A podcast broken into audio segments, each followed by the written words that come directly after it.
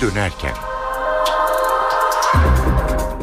İyi akşamlar ben Öykü Özdoğan. Eve dönerken haberler başlıyor. Önce günün öne çıkan başlıklarını aktaralım. Yolsuzluk ve rüşvet operasyonunda 4 gündür emniyette tutulan tüm şüpheliler adliyeye sevk edilmişti. Savcılık İçişleri Bakanı Güler ve Ekonomi Bakanı Çağlayan'ın oğulları Halk Bankası Genel Müdür ve İş Adamı Rıza Sarraf tutuklama istemiyle mahkemeye sevk edildi. Ayrıntıları az sonra adliyeden canlı yayında aktaracağız. Avrupa Birliği Bakanı Egemen Bağış hakkındaki iddialarla ilgili şahsımla ilgili delil diye gösterilenler komedi soruşturmadan hiçbir çekincem yok. İddialar gülünç karalama kampanyası yapanlarla mücadelemiz sürecek dedi.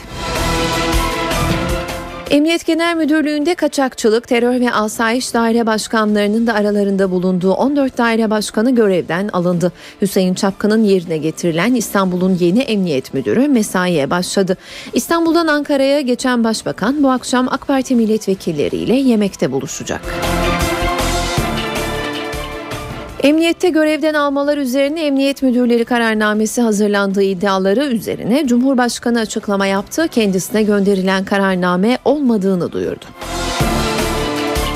CHP lideri Kılıçdaroğlu emniyetteki görevden almalara tepki gösterdi. Adı yolsuzluğa karışan bakanın tüm işlerinin gayrimeşru olduğunu söyledi. Mecliste bütçe görüşmelerinin son gününde tansiyon yüksek. BDP'li Özdal Üçer, AK Partili Recep Akdağ yumruğunu salladı, araya giren milletvekilleri ayırdı.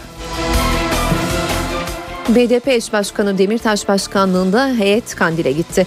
Mecliste KCK'dan tutuklu vekillerin tahliye edilmemesini protesto için sürdürülen açlık grevi sona ererken Diyarbakır'daki mahkemeden savcının tahliye talebine rağmen yine red kararı geldi. Dolar ve Euro Türk Lirası karşısında rekor kırdı. Euro tarihinin en yüksek seviyesinde, altınsa son 6 ayın en düşük seviyesinde. Özetleri aktardık. Şimdi ayrıntılar.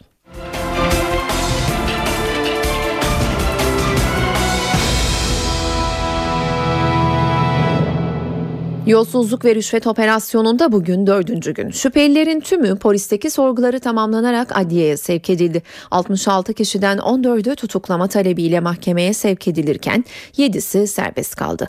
Şüphelilerin yakınları adliye önünde. Önce şu ana kadar olanları aktaralım ardından son durumu adliyeden canlı yayında alacağız. Yolsuzluk ve rüşvet operasyonu kapsamında emniyetteki sorgusu tamamlanan şüpheliler sabah saatlerinde adliyeye sevk edildi. Gözaltında şüpheli kalmadı. Adliyeye sevk edilen 66 kişi arasında İçişleri Bakanı Muammer Güler'in oğlu Barış Güler, Ekonomi Bakanı Zafer Çağlayan'ın oğlu Salih Kaan Çağlayan, Çevre ve Şehircilik Bakanı Erdoğan Bayraktar'ın oğlu Abdullah Oğuz Bayraktar, Fatih Belediye Başkanı Mustafa Demir, iş adamı Ali Ağoğlu ve Reza Sarraf'ta bulunuyor. Bu kişiler suç örgütü kurmak ve yönetmek, ihale yolsuzluğu, kara para aklama, rüşvet, altın kaçakçılığı ve sit alanındaki arsaları imara açmak gibi farklı konularda suçlanıyor. Polis soruşturma evraklarının bulunduğu 8 klasörü de adliyeye götürdü. 89 kişinin gözaltına alındığı yolsuzluk ve rüşvet operasyonunda Perşembe akşamı adliyeye sevk edilen 10 kişiden 8'i tutuklandı. Bizim görevli arkadaşlar da bilsin arkadaşlar. Fatih Belediye Başkanı Mustafa Demir'in kardeşi Sabahattin Demir'in de aralarında bulunduğu 8 kişinin tutuklanma nedeni rüşvet için anlaşmak suretiyle rüşvet almak ve vermek iddiası. Şu ana kadar 13'ü emniyetten, ikisi savcılıktan olmak üzere 15 kişi ise serbest bırakıldı. Soruşturmayla ilgili önemli bir gelişme de savcılık kanadından oldu. İstanbul Cumhuriyet Başsavcısı Turan Çolakkadı herhangi bir itilaf durumunda soruşturmayı yürüten 4 savcıdan ikisinin imzasıyla işlem yapılabileceği talimatını verdi. Çolakkadı soruşturmanın ikinci gününde dosyaya bakan iki savcıya ilave iki savcı daha atamıştı. Şimdi adliyeye bağlanıyoruz. İçişleri Bakanı Güler ve Ekonomi Bakanı Çağlayan'ın oğullarıyla iş adamı Rıza Sarraf tutuklama istemiyle mahkemeye sevk edildi. Ayrıntılar için NTV muhabiri Yağız Şenkal telefon hattımızda. Yağız seni dinliyoruz. Peş peşe gelişmeler yaşanıyor İstanbul Adliyesi'nde. Şu anda aralarında Halk Bankası Genel Müdürü Süleyman Aslan, Barış Güler, Muammer Güler'in oğlu Barış Güler, Ekonomi Bakanı Zafer Çağlayan'ın oğlu Kaan Çağlayan ve Rıza Sarraf'ın da olduğu, iş adamı Rıza Sarraf'ın da olduğu 14 kişi tutuklanma istemiyle mahkemeye sevk edildi. 7 kişi ise savcılıktan serbest kaldı. 45 kişi hakkında karar bekliyoruz. 45 kişi hakkında savcının e, mahkemeye mi sevk edecek yoksa serbest bırakacak onun kararını bekliyoruz. Böylece toplamda 22 kişi 4 günlük operasyon boyunca 22 kişi serbest kaldı. 89 kişi gözaltına alınmıştı. Fatih Belediye Başkanı Mustafa Demir hakkında e, karar bekliyoruz. İş adamı Ali Ağaoğlu hakkında karar bekliyoruz. Ya savcılıktan serbest kalacaklar ya da tutuklanma işlemiyle mahkemeye sevk edilecekler. E, dünden bugüne 8 kişi tutuklandı. İstanbul Adalet Sarayı'nda 8 kişi tutuklandı. Şu ana kadar tutuklananların hepsi Fatih Belediyesi'nde görev yaptığı e, belirtiliyor. Rüşvet almakla ilgili kuvvetli suç şüphesi nedeniyle tutuklandıkları e, belirtiliyor. Bugün şu dakikada meydana gelen bu son gelişme yaklaşık 8-9 saatlik sorgu sürecinden sonra Süleyman Aslan, Barış Güler, Kaan Çağlar ve Rıza Sarraf'ın da aralarında bulunduğu 14 kişi tutuklanma istemiyle mahkemeye sevk edildi. 7 kişi ise savcılıktan serbest kaldı. Teşekkürler Yağız. Yolsuzluk operasyonunun ardından İl Emniyet Müdürlüklerinde başlayan operasyon Emniyet Genel Müdürlüğü'ne de uzandı. Kaçakçılık, terör ve asayiş daire başkanlarının da aralarında bulunduğu 14 daire başkanı görevden alındı. Polisteki görevden almalar illerin ardından Emniyet Genel Müdürlüğü'ne sıçradı. Genel Müdürlük'te operasyonel birimlerin başında bulunan 14 daire başkanı, Ankara'da ise 3 il emniyet müdür yardımcısı görevden alındı. İstanbul'daki rüşvet ve yolsuzluk operasyonunu yapan Kaçakçılık ve Organize Suçlarla Mücadele Dairesi Başkanı Mehmet Yeşilkaya görevden alındı. Yerine Hacı Yusuf Karababa atandı. Yeşilkaya, KPSS'de kopya skandalı ve 8. Cumhurbaşkanı Turgut Özal'ın zehirlendiği iddiasıyla başlatılan soruşturmaların başındaydı. Uzun süredir terör dairesinin başında bulunan Cihangir Çelik de görevinden alınan isimler arasında. Çelik'in yerine Ünal Acar getirildi. 28 Şubat, KCK gibi büyük operasyonları yürüten Çelik, Türkiye genelindeki gezi eylemlerinin güvenlik koordinasyonunu sağlayan isimdi. Görevden alınan dikkat çekici bir başka isimse Ramazan Akgürek. Lütfen trafiği açalım arkadaşlar. Ranting davasında azmettirici olarak yargılanan Erhan Tuncel'in soruşturmayı o dönemin Trabzon Emniyet Müdürü Ramazan Akgürek engelledi diye suçladığı Akgürek, suikastin ardından İstihbarat Daire Başkanlığı'na getirildi. Ergenekon, Balyoz, Oda TV gibi soruşturmaları bizzat yönetti. Teftiş Kurulu Başkanlığı'na atandı. Görevden alınan Akgürek, merkeze çekilen isimler arasında yer aldı. Trabzon Emniyet Müdürü'nün Atamalarla Asayiş Daire Başkanlığı'na Battal Gazi Örümcek getirildi. Güvenlik, kriminal, bilgi teknolojileri, dış ilişkiler, haberleşme, koruma, mali işler, arşiv daire başkanlıkları da merkeze çekildi. Görevden alınmayan en önemli birim İstihbarat Daire Başkanlığı oldu. Geçtiğimiz Mayıs ayında istihbaratın başına getirilen Engin Dinç görevde kaldı. Ankara Emniyet Müdürlüğü'nde 9 şube müdürünün görevden alınmasının ardından o şubelerden sorumlu İl Emniyet Müdür Yardımcılarına da görevden el çektirildi. Terörle mücadeleden sorumlu müdür yardımcısı Lokman Kırcalı, organize suçlardan sorumlu İbrahim Palay'da, kaçakçılık, narkotik ve mali şubeden sorumlu İsmail Öztürk görevlerinden alındı. Kulislerde emniyet müdürleri kararnamesi hazırlandığı çok sayıda emniyet müdürünün görevden alınacağı, yer değiştirileceği haberleri yayıldı. Ancak az önce Çankaya Köşkü'nden yazılı bir açıklama yapıldı. Böyle bir kararname gelmediği bildirildi. Hüseyin Çapkın'ın yerine İstanbul Emniyet Müdürlüğü'ne atanan eski Aksaray valisi Selami Altınok'ta görevine başladı. Dün akşam Başbakanın özel uçağıyla yayın, yanında İstanbul'a getirdiği Altınok, İstanbul Emniyetinde ilk iş olarak MOBS merkezini gezdi. Aksaray valisiydi, İstanbul Emniyet Müdürü oldu. Onu tanımaya çalışıyorum. Hiç polislik yapmamış olan Selami Altınok, İstanbul polisinin başına geçti. Altınok, göreve getirilmesinin ardından ilk olarak Başbakan Recep Tayyip Erdoğan'la görüşmek için Ankara'ya gitti. Bir süre Başbakanla makamında görüştü. Ardından Ankara'dan İstanbul'a Erdoğan'la birlikte Başbakanlık uçağıyla geldi. Yeni emniyet müdürü ayağının tozuyla İstanbul Emniyet Müdürlüğü'ne gitti. Yanında İstanbul Valisi Hüseyin Avni Mutlu vardı. Gece bir buçuğa kadar emniyet müdürlüğünde kaldı. Altınok emniyetten ayrılırken ilk açıklamasını yaptı. İnşallah Allah utandırmaz. Başarılı olmaya çalışacağız. İstanbul halkının huzurunu, güvenliğini, mutluluğunu sağlamaya gayret edeceğiz. Selami Altınok ikinci gün mesaisine erken başladı.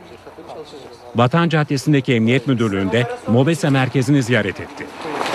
Öğle saatlerinde cuma namazı için Üsküdar'da bir camiye giden başbakanı karşılayan ekipte yer aldı. Yeni Emniyet Müdürü yolsuzluk ve rüşvet operasyonları ile ilgili soruları ise yanıtsız bıraktı. Kamu yönetimi mezunu Altınok 5 ilçede kaymakamlık yaptı. Ardından Erzurum İl Özel İdaresi Genel Sekreterliği görevine getirildi. Ağustos 2012'de Aksaray valisi olarak atandı. Yoğun gündemde Başbakan Recep Tayyip Erdoğan'ın gündemi de yoğun. Ankara'ya döndü. Hafta sonu Karadeniz gezisi var. Ardından Pakistan'a geçecek. Başbakanın bu akşam Ankara'daki programının ayrıntılarını alacağız şimdi. NTV muhabiri Borayhan Gülcü telefon attığımızda. Borayhan Başbakanın programını senden dinleyelim. Başbakan Erdoğan öğlen saatlerinde İstanbul'dan başkent Ankara'ya geldi. Ayağının tozuyla resmi konuta geçti. Burada Milli Güvenlik Kurulu Genel Sekreteri Muammer Türker'i kabul etti. Bu toplantı yaklaşık bir buçuk saattir devam ediyor. Bilindiği gibi önümüzdeki hafta Milli Güvenlik Kurulu'nun son toplantısı gerçekleşecek 2013 yılı için. Bu buluşma bu toplantı için bir genel değerlendirme buluşması sayılıyor. Bilindiği gibi yine 2013 yılında gerçekleşen olaylar bugün e, MGK Genel Sekreteri Muammer Türker'le Başbakan Tayyip Erdoğan arasında değerlendirilecek ve önümüzdeki haftaki toplantıda neler konu konuşulacağının değerlendirmesi yapılacak. Bu toplantının hemen ardından Başbakan Tayyip Erdoğan AK Parti Genel Merkezi'ne geçecek. Artık AK Partiler için geleneksel hale gelen bütçe görüşmelerinin ardından düzenlenen yemeğe katılacaklar. Normalde bu toplantı Türkiye Büyük Millet Meclisi'nde gerçekleşirdi. Ancak bu defa AK Parti Genel Merkezi yemeğin adresi olarak seçildi. İstanbul'daki rüşvet ve yolsuzluk operasyonu ve sonrasındaki gelişmelerin de bu toplantıda ele alınması bekleniyor. Başbakan Tayyip Erdoğan bir teşekkür konuşması yapacak ve bu konuşmada da birlik beraberlik mesajı vermesi bekleniyor. Başbakan Erdoğan'ın bugünkü programı böyle. Yarın Ordu'da olacak Başbakan Erdoğan. Ordu ve Giresun'da yerel seçim çalışmaları kapsamında temaslarda bulunacak. Pazar akşamı ise beraberindeki heyetle birlikte Pakistan'a geçecek. Öykü. Teşekkürler Borayhan. NTV muhabiri Borayhan Gülcü telefon hattımızdaydı. Yolsuzluk operasyonunun yankısı sürerken Ankara Cumhuriyet Başsavcılığından gelen bir son dakika haberini aktaralım. Savcılık 90'lı yıllarda işlenen faili meçhul cinayetlere ilişkin soruşturma kapsamında iddianamesini tamamladı.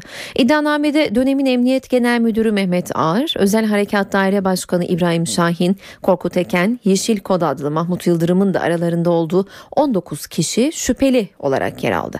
Savcılık tüm zanlıların 13 ayrı faili meçhul cinayet sebebiyle cürüm işlemek için oluşturulan silahlı teşekkülün faaliyeti kapsamında adam öldürmek suçundan cezalandırılması istendi.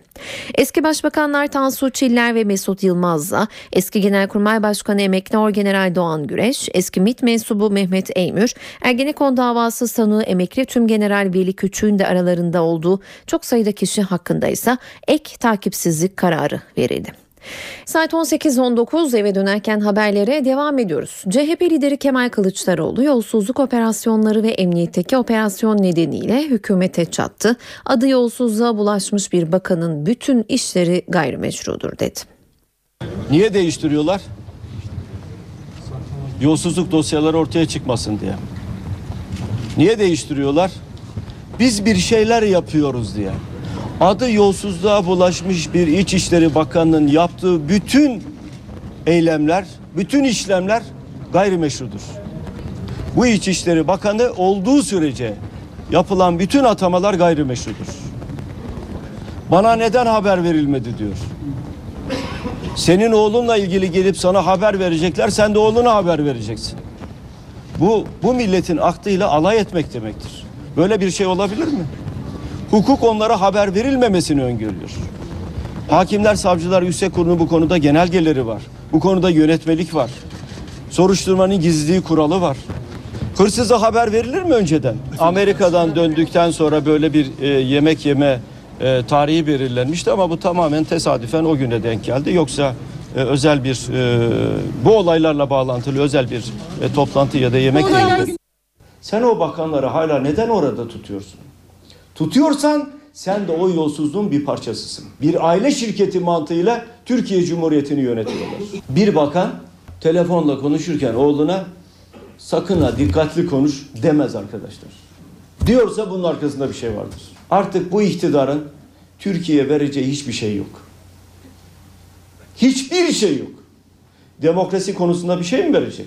Hayır. Kılıçdaroğlu'na Amerika Birleşik Devletleri'nin Ankara Büyükelçisi Francis Ricciardone ile yaptığı görüşmede soruldu. Amerika'dan döndükten sonra böyle bir e, yemek yeme e, tarihi belirlenmişti ama bu tamamen tesadüfen o güne denk geldi. Yoksa e, özel bir e, bu olaylarla bağlantılı özel bir e, toplantı ya da yemek değildi. CHP lideri ayrıca yerel seçimde sağ kökenli adayların gösterilmesine yönelik tepkilere yanıt verdi. Güç birliği yapmak zorundayız. Küçük ayrıntılarda bölünmeyelim arkadaşlar. CHP liderine yerel seçimlerde Ankara'da MHP kökenli Mansur Yavaş'ın aday gösterileceği haberleri ve parti içindeki tepkiler de soruldu. Kılıçdaroğlu güç birliği yapmak zorundayız, küçük ayrıntılarda gömülmeyelim karşılığını verdi.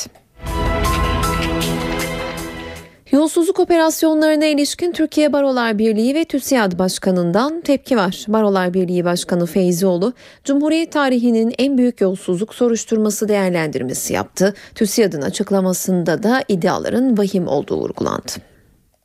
Cumhuriyet tarihinin en büyük yolsuzluk soruşturmasıyla karşı karşıya olduğumuz anlaşılmaktadır. Türkiye Barolar Birliği Başkanı Metin Feyzioğlu, İstanbul merkezli yolsuzluk ve rüşvet operasyonunu değerlendirdi. Feyzioğlu hem iktidar hem de muhalefete hedef aldı. İktidarına da muhalefetine de sesleniyorum. Devletin çivisini daha fazla toparlanamayacak şekilde çıkarmaktan vazgeçin. Kimseyi kutsamayın. Kurumları yakıp yıkmayın. Öncelik millettir. Hiçbir siyasi partinin ya da siyasi yapının siyasi ya da ekonomik menfaati milletin menfaatinden önce değildir. Metin Feyzioğlu, Başbakan Recep Tayyip Erdoğan'ın devlet içindeki çete sözlerini eleştirdi. Madem böyle bir örgütten söz ediyorsun, e o örgütü demek ki 12 yıl içerisinde sen yerleştirdin. Şimdi yollar ayrılınca eski dostlar düşman oldu. Feyzioğlu soruşturmaya iki yeni savcı atanmasını siyasetin yargıya müdahalesi olarak değerlendirdi. Başsavcının böyle bir yetkisi olmadığını söyledi. Yolsuzluk operasyonuna ilişkin bir açıklamada Türk Sanayicileri ve İş Adamları Derneği'nden geldi. TÜSİAD iddiaların vahim olduğunu belirtti.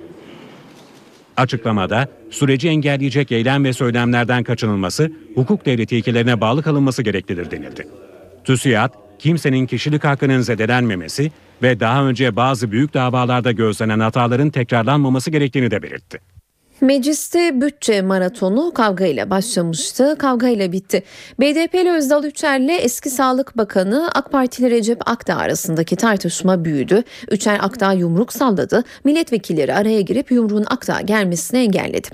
Tartışmanın ardından Özdal Üçer benimle ilgili çarpıtılmış bilgileri kamuoyuyla paylaştı. Yanımdan geçerken tahrik edici bir tutumla geçti. Ben de ona eşime, kızıma bana yaptığının ahını bulacağını söyledim dedi.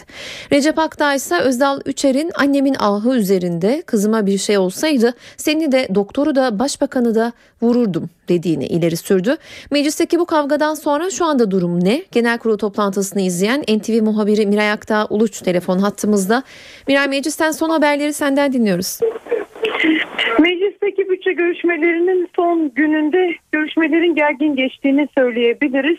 Senin de söylediğin gibi iki milletvekili arasındaki bu kavgayla başladı gün ve şu sıralarda da e, bütçe görüşmelerinde en sık gündeme gelen konu İstanbul merkezli yolsuzluk ve rüşvet operasyonu. Dosyada adı geçen e, bakanlardan Egemen Bağış Genel Kurulu'na katılan tek isim oldu. Dört bakan arasında e, bir tek katılan oydu. Kendisinin yazılı bir açıklaması vardı belki ama girmeden hemen önce genel kurula iğrenç bir komployla karşı karşıyayız ifadelerini de kullanmıştı. Egemen Bağış genel kurula girdiği sırada Cumhuriyet Halk Partisi grubundan protesto alkışları yükseldi. Hatta bazı sesler de vardı beraberinde. E, Cumhuriyet Halk Partisi'nin kendisine yönelik bir tepkisi de oldu. Diğer bakanlar bütçe görüşmelerine katılmadı demiştik. Soruşturmada adı geçen diğer bakanlar katılmadı demiştik. Az önce kısa bir ara verildi. Hemen oradan gözlemlerimizi aktarmakta fayda var. Hı hı. Mini bir bakanlar kurulu toplantısı yapıldı. O ara sırasında Meclis TV'nin kayıtta olmadığı o dakikalarda bakanların koltuğunda oturan isimler, bakanlar kurulundaki isimler ayağa kalktılar ve Egemen Bağış'ın etrafında toplandılar. Egemen Bağış onlara bir şey anlatırken Başbakan Yardımcısı Bülent Arınç da hazır bulunuyordu. Çok sayıda isim vardı. Bekir Bozdağ vardı. Sonrasında Bülent Arınç AK Parti grubunu etrafında topladı. Büyük bir halk oluştu ve bir süre onlara kuşkusuz e, gündeminde operasyonun olduğunu düşünüyoruz. Buna ilişkin bir süre bilgi verdi. Egemen Bağış'ında 10 dakikalık ara boyunca milletvekillerine bilgi verdiği görüldü. E, liderlerden sadece bütçe görüşmelerinin son gününe katılan isim Devlet Bahçeli oldu. Diğer liderler şu an için e, görüşmelerde yoklar. Nurettin Canikli'nin açıklamalarından başlamak gerekirse AK Parti grubu adına Türkiye'ye yönelik kimin planı varsa onun gereğini yaparız dedi. Akif Hamza Çebi seçimlerde hangi oyu alırsa alsın bu hükümet meşruiyeti, meşruiyetini yitirmiştir ifadesini kullandı. E, CHP grubu adına söz almıştı. BDP'den Pervin Buzdoğan da tüm yolsuzlukların ortaya çıkartılmasını istedi. Onun da bu yönde bir açıklaması oldu. Meclis Genel Kurulu'ndaki tek gündem maddesi yolsuzluk e, operasyonu değildi tabii ki. E, bunun yanı sıra BDP'li vekillerin tahliye taleplerine gelen red de burada konuşulan konular arasındaydı. BDP grubundan yoğun bir tepki vardı. İdris Baluken e, bununla ilgili tepkisini dile getirdi. Meclis Başkanı'na BDP grubu tepki gösterdi ama CHP, e, BDP, HDP, e, Halkların Demokrasi Partisi ve aynı zamanda e, Adalet ve Kalkınma Partisi'nden gelen buna yönelik ortak bir tepki olduğunu söyleyebiliriz. Tüm gruplarda milletvekillerinin tutuklu kalmaması gerektiği yönünde e, görüş bildirdi. Milliyetçi Hareket Partisi dışındaki tüm gruplardan bu yönde bir görüş de geldi.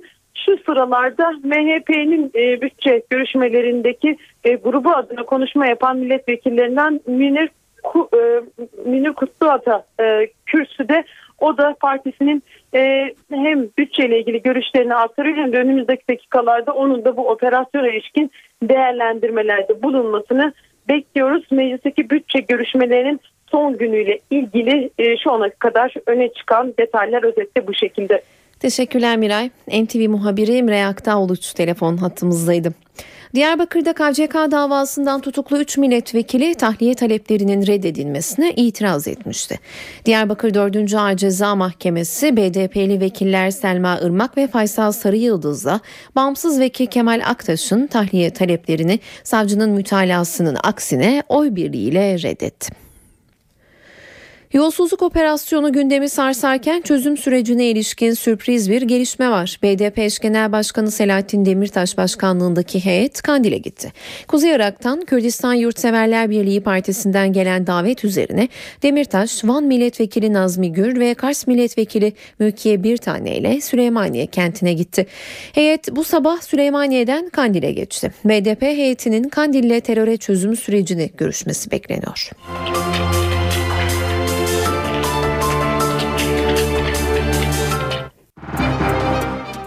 Para ve sermaye piyasalarından son verileri aktaralım. BIST 100 endeksi günü 69.500 puan seviyesinden tamamladı. Bankalar arası piyasada dolar 2.09, euro 2.86 liradan satıldı. Uluslararası piyasalarda ise altının onsu 1238 dolardan alıcı bulurken iç piyasada Cumhuriyet altını 572, çeyrek altın 132 liradan satıldı. Brent tipi ham petrolün varil fiyatı 109 dolardı. Saat 18.34 ben Öykü Özdoğan eve dönerken haberlerle yeniden karşınızdayız. Dünya gündemiyle devam edelim. Amerika Birleşik Devletleri Başkanı Obama İran'a yönelik yeni yaptırımlar öngören yasa tasarısı için kongreyi uyardı. Beyaz Saray sözcüsü yeni yaptırım tasarısının İran'la yürütülen diplomatik sürece zarar vereceğine vurgu yaptı. Senatodan geçerse Obama'nın veto edeceğini belirtti. Rusya Devlet Başkanı Putin'in af kararnamesini imzalamasının ardından 10 yıldır cezaevinde bulunan iş adamı Mihail Hodorkovski de serbest bırakıldı. Özgürlüğüne kavuşan Hodorkovski derhal ülkesini terk edip Almanya'ya gitti.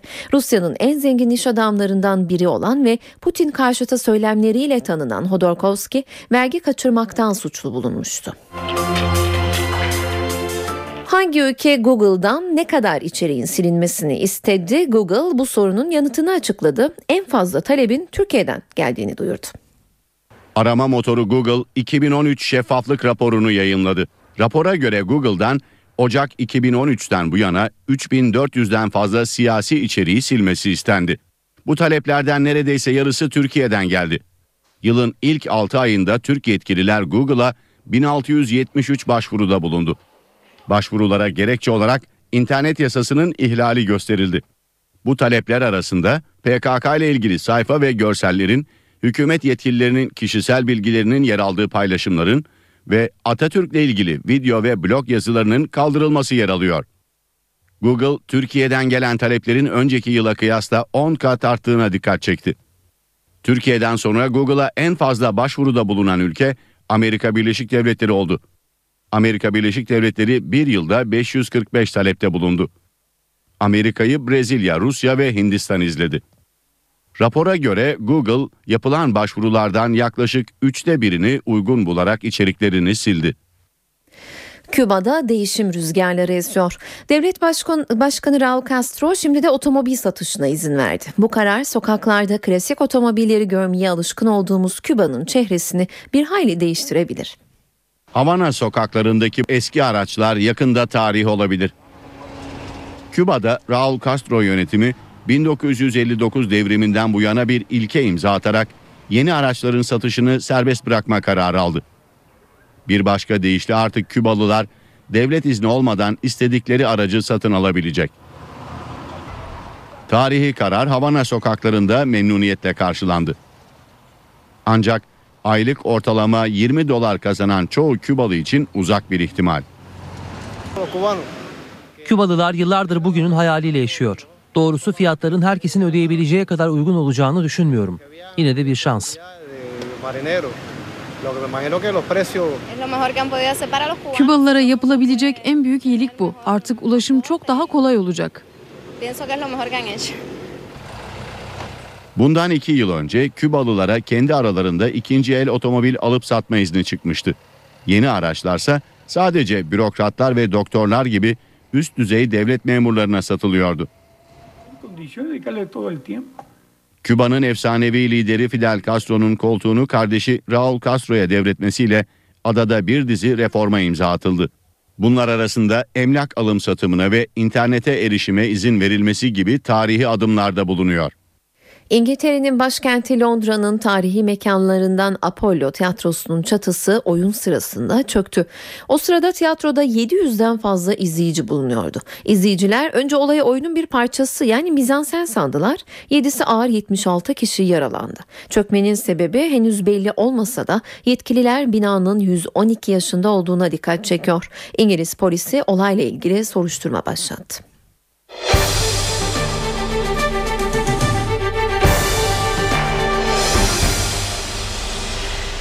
Lösemi hastası küçük Melis'e İzmir'de ilik nakli yapıldı. Gelen haberler iyi. Melis'in babası Bahadır Aktaş doktorların verdiği bilgiye göre şimdi iliğin uyum sağlamasını beklediklerini söyledi. Küçük Melis'in bir an önce sağlığına kavuşmasını dileyerek Bingöl'lü çocuklara geçiyoruz. Bingöl'de sinemaya gitmeyen, gidemeyen çocuklar için beyaz perde okullara taşındı. Çocukların pek çoğu hayatında ilk kez sinema ile buluşmanın heyecanını yaşadı. Çocuklar pür dikkat film izliyor.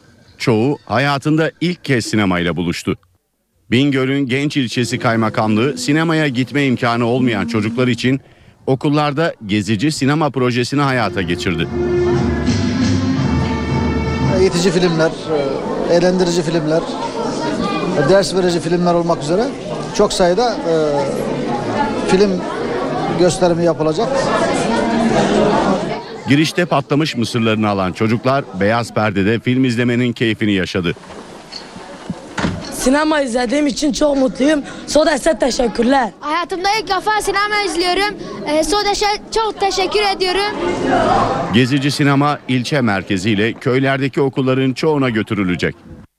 Ve iyi haber. Türkiye ile Yunanistan arasındaki baklava kavgası sona erdi. Avrupa Birliği baklavanın Türk tatlısı olduğunu tescil etti. Baklava aynı zamanda Avrupa Birliği dışından tescillenen ilk Türk ürün oldu. NTV muhabiri Melike Şahin haberi baklava ustası Nadir Gülü ile konuştu. Türk baklavacıların yıllardır beklediği haber geldi. Avrupa Birliği baklava Türk tatlısı Fırından çıktıktan sonra şerbetin derecesi. Şükürler olsun bugünleri gördük. Böylece baklava tescillenmiş oldu. Sevinçliyiz. Baklavayı Antep'te yapılır. Başka hiçbir yerde yapılmaz. Baklava neredeyse Antep'tedir. Baklava aynı zamanda Avrupa Birliği tarafından tescil edilen ilk Türk ürünü oldu. Zaten e, onaylanmasına lüzum yoktu. Biz kendimizi bildikten sonra Gaziantep Sanayi Odası, Türkiye ile Yunanistan arasında tartışmaya neden olan baklavanın tescili için 2009'da başvurdu. 4 yıl sonunda baklava, Avrupa Birliği'nin birlik dışından tescil ettiği 16. ürün oldu. Zaten değildi Yunanlıların. Bütün dünya alem biliyor. Avrupa yeni öğrendi. Ona da şükür. Bizim hakkımız zaten. Baklavayı Yunanlar kapmaya çalışıyor ama kaptırmayacağız yani. Avrupa Birliği Antep baklavasını Gaziantep'e özgü, yufkalar arasına irmikli krema ve Antep fıstığı serpiştirilerek hazırlanan bir tatlı olarak tanımladı. Peki Antep baklavasını özel yapan nedir? Altın sarısı olacak. Sonra bakın çatalı batırdığınız zaman getirin şöyle mikrofonu. Bak mikrofonu getirin buraya bakın. Kış dedi. Niye dedi? Set buğdaydan yapılması lazım. 2 santime 40 kat yufka sığdırıyoruz. Mis gibi tereyağı fıstık kokacak. Ve şerbet damlamayacak. En önemli özelliği bu. Antep baklavası tescillendi. Aydın inciri, Afyon sucuğu ve Afyon pastırması ise tescil için sırada bekleyen ürünler arasında. Ve dünyada yankı yaratan bir haber. Amerikalı ve Avusturyalı araştırmacılar yaşlanmayı tersine çeviren yani gençlik iksirini buldu. Deney fareler üzerinde başarılı oldu. Amerikalı ve Avustralyalı araştırmacılar farelerde yaşlanmayı tersine çevirmeyi başardı. 2 yaşındaki farelerin kasları 6 aylıkken sahip oldukları kaslara dönüştü.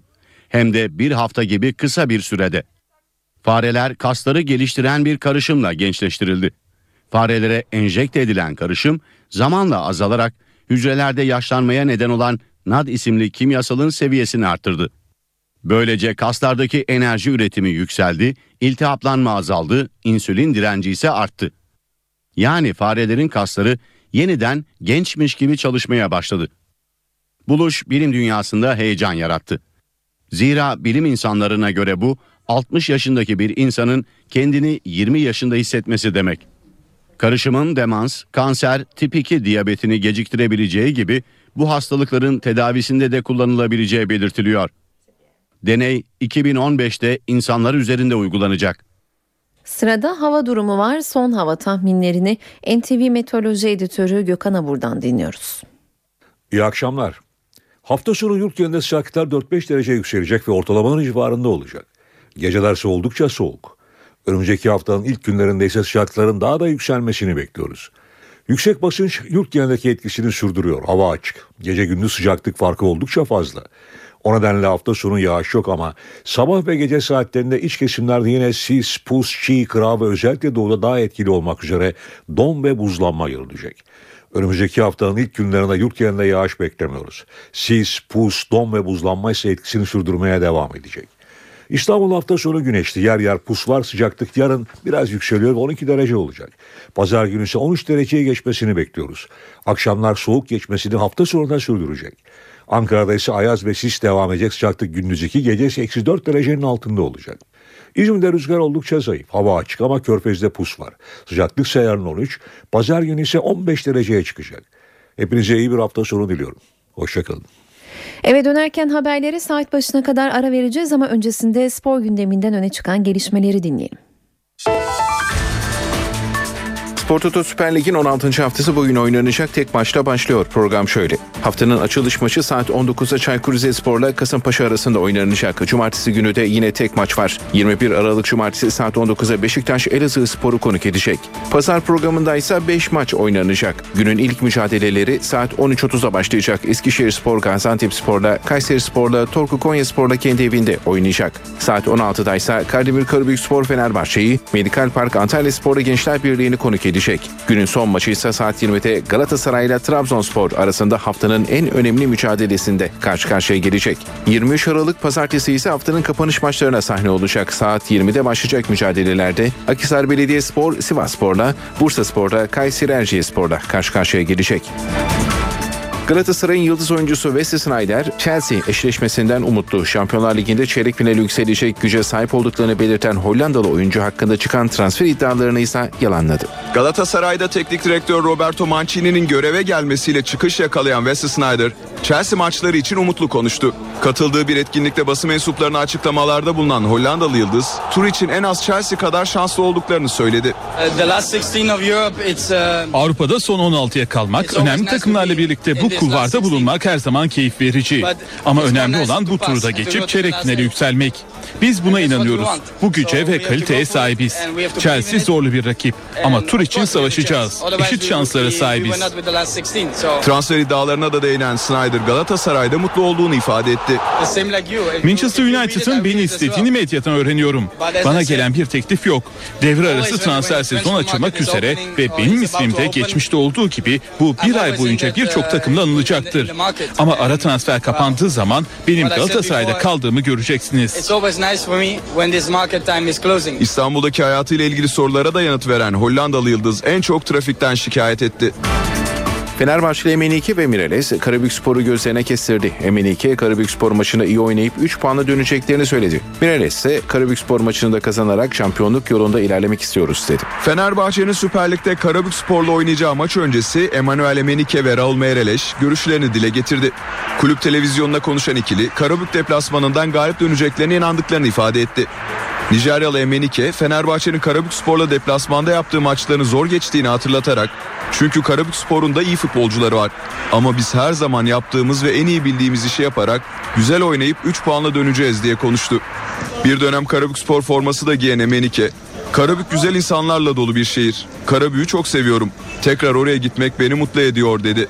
Fenerbahçe'nin Portekizli futbolcusu Raul Meireles de Karabükspor maçına büyük bir ciddiyetle hazırlandıklarını kaydederek bu maçı da kazanarak galibiyet serimizi sürdürmek ve şampiyonluk yolunda ilerlemek istiyoruz ifadesini kullandı.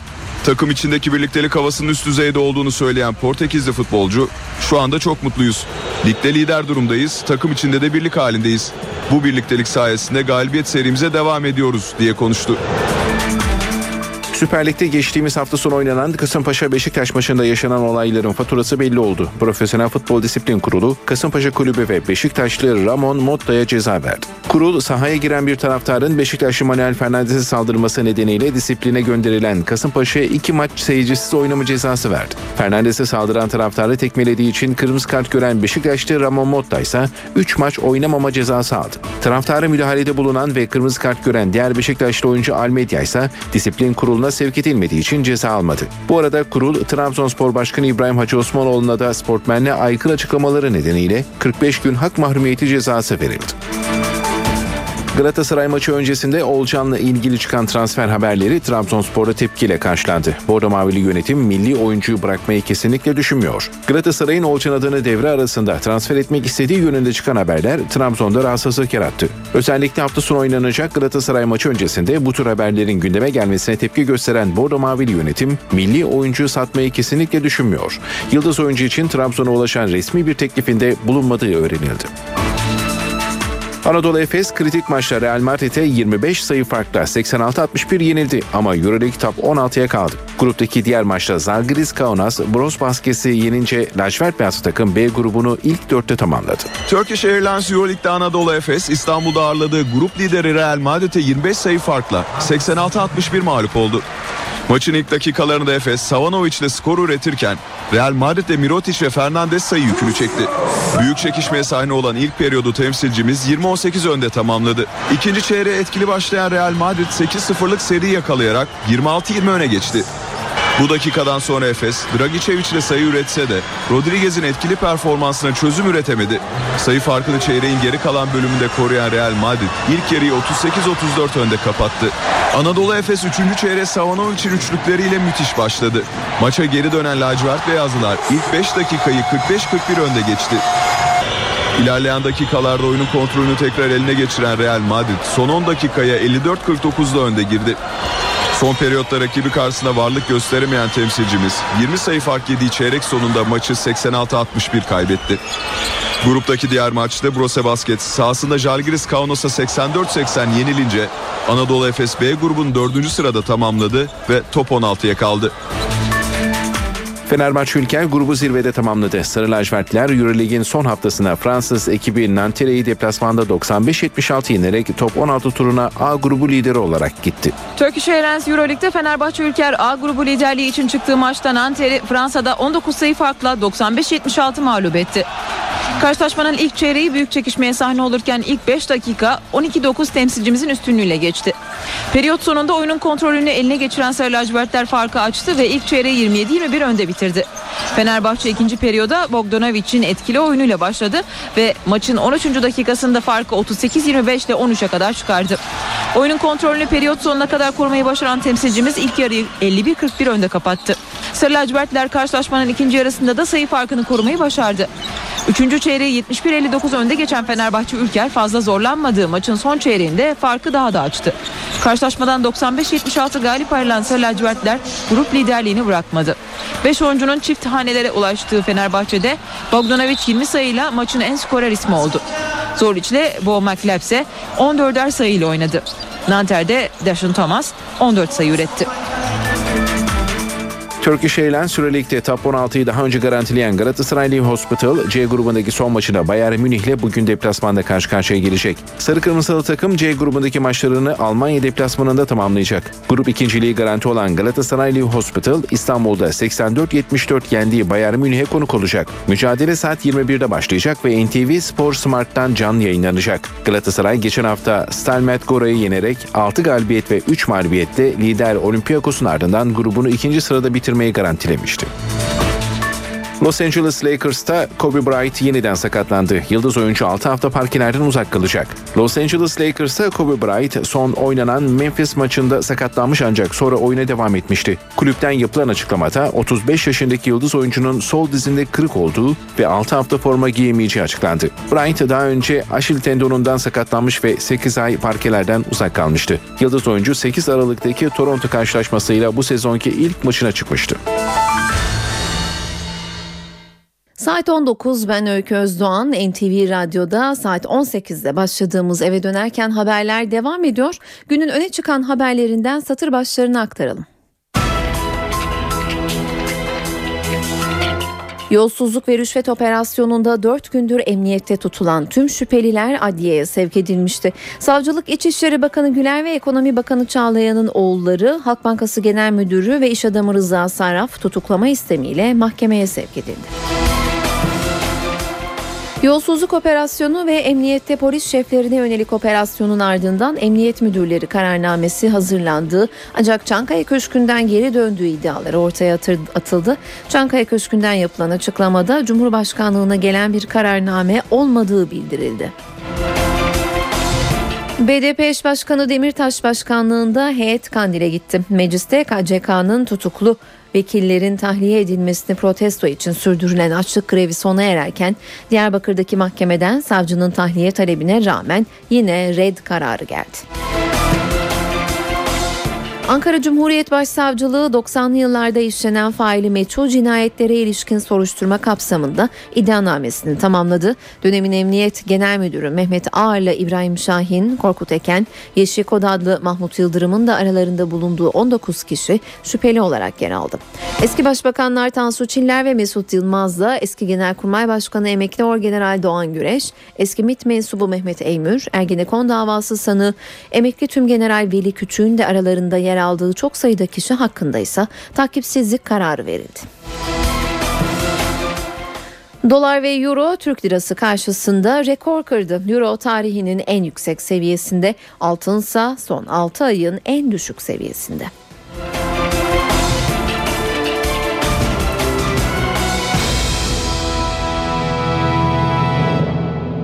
Avrupa Birliği Bakanı Egemen Bağış yolsuzluk operasyonuna ilişkin hakkındaki iddiaların komedi olduğunu söyledi. Bakan Bağış'ın açıklamasını NTV muhabiri Özgür Akbaş aktarıyor. Yolsuzluk ve rüşvet operasyonu kapsamında adı geçen dört bakandan biri olan Avrupa Birliği Bakanı ve Baş Müzakereci Egemen Bağış'tan gerçekten önemli kritik açıklamalar geldi. Ee, soruşturmanın başlamasıyla birlikte adının bazı medya organlarında e, adının alınmasıyla birlikte aslında suskun kalmıştı Egemen Bağış. Ama bu, bu sefer çok e, gerçekten kritik önemli açıklamalarda bulunuyor. Yapılan sorumsuz yayınlar tamamen yanıltıcı ve spekülatif bilgilere dayanmaktadır diyor Egemen Bağış. Kasıtlı olarak üretilen bu senaryolar tamamen gerçek dışıdır, hayal ürünüdür ve alçakça bir komplonun parçasıdır bu iftiranı bu iftiralara delil oluşturduğu öne sürülen saçmalıkları hakkında hüküm verilmesine sebep olacak şekilde yansıtanlarla ilgili hukuk nezdinde gereken işlet, işlemler başlatılmıştır diyor baş müzakereci Egemen Bağış. Devlet içerisinde paralel devlet oluşturmaya yönelik çaba içinde olan ve gerek yargısız infaz gerekse kişilik suikasti şeklinde tebarüz eden bu örgüt ve çetelerin karalama kampanyalarına alet olanlar hukuk karşısında büyük bir suç işlemektedirler diyor. Egemen Barış gerçekten oldukça sert bir açıklamada bulunuyor. Bu kilit senaryoları uygulamaya koyanlar çok yakın zamanda hukuk ve millet nezdinde gereken cevabı alacaklardır diyor Avrupa Birliği Bakanı Egemen Bağış. Şimdiye kadar soruşturmanın gizliliği nedeniyle sessiz kaldıklarının da altını çiziyor Egemen Bağış. Ancak şöyle devam ediyor. Doğrusu şahsımla ilgili delil olduğu iddia edilen ve basından okuduğumuz görüntü ve tapelere bakar, bakarken bir adli soruşturmanın içeriğinden ziyade bir komedi yayını okuduğumu hissettiğimi itiraf etmek durumundayım diyor e, Bakan Egemen Bağış. Yayınlanan sözde belgeler ilk bakışta dahi birçok çelişkiyi içinde barındırmaktadır diyor. Esasen sözüm ona araştırmacı muhabirler illegal şekilde kendilerine servis edilen sözde delillere en azından bir göz atsalardı bu çelişkiyi yakalayabilirlerdi diyor e, Bakan Egemen Bağış. Şahsımın ve hükümetimizin hiçbir şekilde bu soruşturmadan bir çekincesi veya tereddütü söz konusu değildir. Soruşturma neticesinde akla kara elbette ortaya çıkacaktır diyor. Ee, uzunca bir açıklama yapmış durumda Egemen Bağış ve e, o açıklamanın özeti de bu şekilde e, yapılan e, soruşturmanın gizliliği nedeniyle suskun kaldığının altını çiziyor. Ama e, yaşanan bu e, ortaya konanlar bir komedi filmini andırdığı için e, bir açıklama yapmak gereği duydum diyor ve bu açıklamayı e, yapıyor. Açıklaması da işte bu, özetle böyleydi. İstanbul'daki rüşvet ve yolsuzluk operasyonunun ardından görevden alma dalgası Emniyet Genel Müdürlüğü'ne de sıçradı. Yolsuzluk operasyonu ile ilgili İstanbul Adliyesi'ne bir son dakika haberi aktaracağız. Fatih Belediye Başkanı tutuklanması istemiyle mahkemeye sevk edildi. Tekrar edelim. Fatih Belediye Başkanı tutuklanması istemiyle mahkemeye sevk edildi. Ayrıntılar elimize ulaştıkça devam edeceğiz. Haberimize geri dönelim. 14 daire başkanı görevden alındı. Kritik konumdaki daire başkanları arasında kamuoyunun yakından tanıdığı isimler de var. Ayrıntıları dinleyelim. Polisteki görevden almalar illerin ardından Emniyet Genel Müdürlüğü'ne sıçradı. Genel Müdürlük'te operasyonel birimlerin başında bulunan 14 daire başkanı, Ankara'da ise 3 il Emniyet Müdür Yardımcısı görevden alındı. İstanbul'daki rüşvet ve yolsuzluk operasyonunu yapan Kaçakçılık ve Organize Suçlarla Mücadele Dairesi Başkanı Mehmet Yeşilkaya görevden alındı. Yerine Hacı Yusuf Karababa atandı. Yeşilkaya, KPSS'de kopya skandalı ve 8. Cumhurbaşkanı Turgut Özal'ın zehirlendiği iddiasıyla başlatılan soruşturmaların başındaydı. Uzun süredir terör dairesinin başında bulunan Cihangir Çelik de görevinden alınan isimler arasında. Çelik'in yerine Ünal Acar getirildi. 28 Şubat, KCK gibi büyük operasyonları yürüten Çelik, Türkiye genelindeki gezi eylemlerinin güvenlik koordinasyonunu sağlayan isimdi.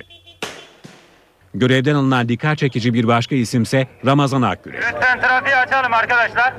Ranting davasında azmettirici olarak yargılanan Erhan Tuncel'in soruşturmayı o dönemin Trabzon Emniyet Müdürü Ramazan Akgürek engelledi diye suçladığı Akgürek, suikastin ardından istihbarat daire başkanlığına getirildi.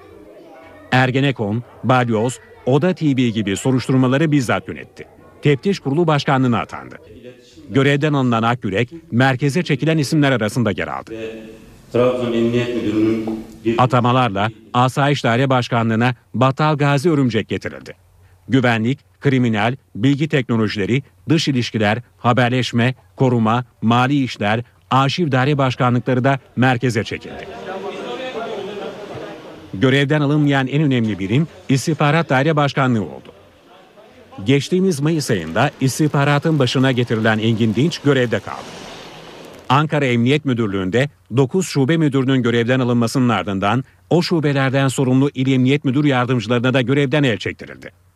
Terörle mücadeleden sorumlu müdür yardımcısı Lokman Kırcalı, organize suçlardan sorumlu İbrahim Palayda, kaçakçılık, narkotik ve mali şubeden sorumlu İsmail Öztürk görevlerinden alındı.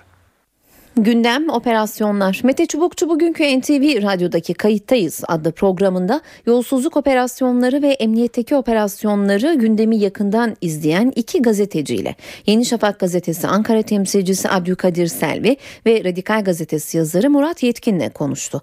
Selvi paralel örgütlenmeye ve iddialara dikkat çekti. Bundan sonra neler beklediğini anlattı. Sağlıklı olmayan e, bir takım ilişkiler. Hı hı. E, yani burada şu soru çok net ve ben de o soruyu soruyorum. Peki hırsızın hiç mi suçu yoktur? Elbette ki hırsızın suçu var ve hırs, hırsızla hesaplaşma içerisine girilmeli. Yani bu hırsızlar şimdiye kadar çok iktidar partilerini çürüttüler. Birçok evet. iktidarları devirdiler. O nedenle bu konuda çok tutarlı ve dürüst olmamız gerekiyor. İkincisi bu paralel yapılanmalar e, konusunda ise hı hı. AK Parti belli ki şimdiye kadar bu yapılanmayı hiç gündemine almamış. Ben doğrusu e, bu mücadelenin e, daha da sertleşerek e, devam edeceğini bekliyorum. Buradaki şey şu hükümet özellikle Bülent Arınç'ın açıklamasında net bir ayrım ortaya konulmuştu. Bu ilk kez yapılıyor. O da hizmet hareketiyle Gülen Hoca Efendi ve tabandaki insanlarla örgüt hı hı. yapılanmasının ayrılması. İlk kez bir örgüt yapılanması ortaya konuldu. Zannediyorum devlet bunu sadece siyasi iradeye paralel devletin bir kalkışması olarak e, görmeyecek. E, bir e, örgüt ve güvenlik e, örgütlü yapının meydana getirdiği e, kendine yönelik bir güvenlik sorunu olarak da görecek. E, ben bu mücadelenin devam edeceğini düşünüyorum. Ta ki Cumhurbaşkanlığı seçimlerine kadar. Radikal Gazetesi yazarı Murat Yetkin de kayıttayız programında Türkiye'nin bölgedeki önemine vurgu yaptı. Uluslararası komplo iddialarını değerlendirdi. Bir e, bir yolsuzluk operasyonu var. Bu yolsuzluk operasyonu e, eğer doğruysa iddialar Türkiye Cumhuriyeti'nde şu ana kadar yaşanan en büyük zincirleme yolsuzluk ya da seri yolsuzluk diyebileceğimiz kadar büyük miktarda e, iddiaları içeriyor. Yolsuzluğun boyutunu e, şey yapıyoruz görmüyoruz yani o, o, o yok sanki öyle iddialar e, ortada değil. Sadece böyle bir komplo var. Hı hı. Yani sadece şimdi bununla ilgileniyoruz. İkisiyle de ilgilensek evet. yani daha iyi değil mi? Toplumun şeffaflaşması, temizliği açısından hem onunla hem onunla ilgilensek e, bence daha iyi olur. Bu uluslararası hani komplo mu var bilmem ne bunu bir bırakıp şu yolsuzluk iddiası var ortada. Yargının elinin serbest bırakılıp şu yolsuzluk soruşturmasının sonuna kadar müdahale olmadan götürmesine Götürmesi. izin vermek. Hı hı, hı. Çünkü ortada yolsuzluk varsa ki bakın 137 milyon lira gibi inanılmaz bir toplamdan söz ediliyor. Bu da ortaya çıkan. Eve dönerken haberlere kısa bir ara vereceğiz ama önce İstanbul Adliyesi'nden gelen son haberleri aktaralım. İçişleri Bakanı Güler ve Ekonomi Bakanı Çağlayan'ın oğulları Halk Bankası Genel Müdürü, İş Adamı Rıza Sarraf ve Fatih Belediye Başkanı tutuklama talebiyle mahkemeye sevk edildiler. İş Adamı Ali Ağoğlu ise tutuklama için tutuklanma istenmedi. Adli kontrol talebiyle mahkemeye sevk edildi. Tekrar edelim İstanbul Adliyesi'nde İçişleri Bakanı, Ekonomi Bakanı'nın oğulları, Halk Bankası Genel Müdürü ve İş Adamı Rıza Sarraf ve Fatih Belediye Başkanı tutuklama talebiyle mahkemeye sevk edilirken iş adamı Ali Ağoğlu tutuklama istenmedi. Adli kontrol talebiyle Ağoğlu mahkemeye sevk edildi. Aranın ardından devam edeceğiz. Saat 19.16 ben Öykü Özdoğan eve dönerken haberlere devam ediyoruz. Önce yolsuzluk operasyonunda İstanbul Adliyesi'ne gelen son haberleri aktaralım hatırlatalım. İçişleri Bakanı Güler, Ekonomi Bakanı Çağlayan, Çevre ve Şehircilik Bakanı Bayraktar'ın oğulları, Halk Bankası Genel Müdürü, İş Adamı Rıza Sarraf ve Fatih Belediye Başkanı tutuklama talebiyle mahkemeye sevk edildi. İş adamı Ali Ağoğlu hakkında ise tutuklama istenmedi. Adli kontrol talebiyle mahkemeye sevk edildi. Şimdi cuma akşamı trafikteki son duruma bakalım. Sahibinden.com Sahibinden.com trafik durumunu sunar. Sahibinden.com İstanbul'da Anadolu yakasından Avrupa yakasına geçişlerde Fatih Sultan Mehmet Köprüsü açık görünüyor. Boğaziçi Köprüsü'nde ise Altunizade'den köprü çıkışına kadar yoğunluk devam ediyor. Aksi yönde ise her iki köprüde oldukça yoğun görünüyor. Fatih Sultan Mehmet Köprüsü Finans kentten itibaren köprü girişine kadar aracılar Maslak, Levent'ten bağlantı yolu ve köprü çıkışında e, Kavacık'a kadar yoğun seyrediyor. Boğaziçi Köprüsü'ne baktığımızda ise yine aynı şekilde Yıldız katılımıyla köprü e, çıkışına kadar e, devam eden yoğunluk öncesinde Avrupa yakasında Haliç Köprüsü'nden başlıyor ve Avrupa yakasında E5'te Merter metrobüs durağından Yeni Bosna kavşağına kadar Tem'de de Ok Meydanı bağlantısı E5 Ok Meydanı'ndan Hastal'a kadar yoğun görünüyor trafik. Anadolu yakasında ise minibüs yolundan Küçük Yalı'dan Etem Efendi'ye kadar e, yoğun seyrediyor trafik. Tem'de de İmes Köprülü kavşağından Ataşehir kavşağına kadar oldukça yoğun görünüyor. İyi yolculuklar dileriz. Sahibinden.com Sahibinden.com trafik durumunu sundu. Sahibinden.com Sırada günün kültür sanat etkinlikleri var. İstanbul'da önemli bir serginin durdurulduğu haberiyle başlayalım. MTV ve Radyo Eksen'in sponsor olduğu Juan Miro sergisine ilişkin organizatör firmadan bir açıklama var. Tophane Amire Kültür Sanat Merkezi'ndeki sergiyle ilgili İspanya'daki Miro Vakfı'ndan bir e-mail aldıklarını, sergideki eserlerin orijinalliğinin tartışmalı olduğunun belirtildiğini bildirdiler. Koleksiyonun sahibi Arete Sanat Galerisi'nin aksini belgeleriyle taahhüt etmesine rağmen anlaşmazlık giderilinceye kadar sergiyi kapattıklarını duyurdular. Sanatseverler için bu haberi aktarmış olalım. NTV Radyo'da eve dönerken haberlerinde böylece sonuna geldik. Kültür sanat etkinliklerinden önerilerle tamamlıyoruz programı. Ben Öykü Özdoğan. Pazartesi aynı saatte karşınızda olacağız. Şimdilik hoşçakalın.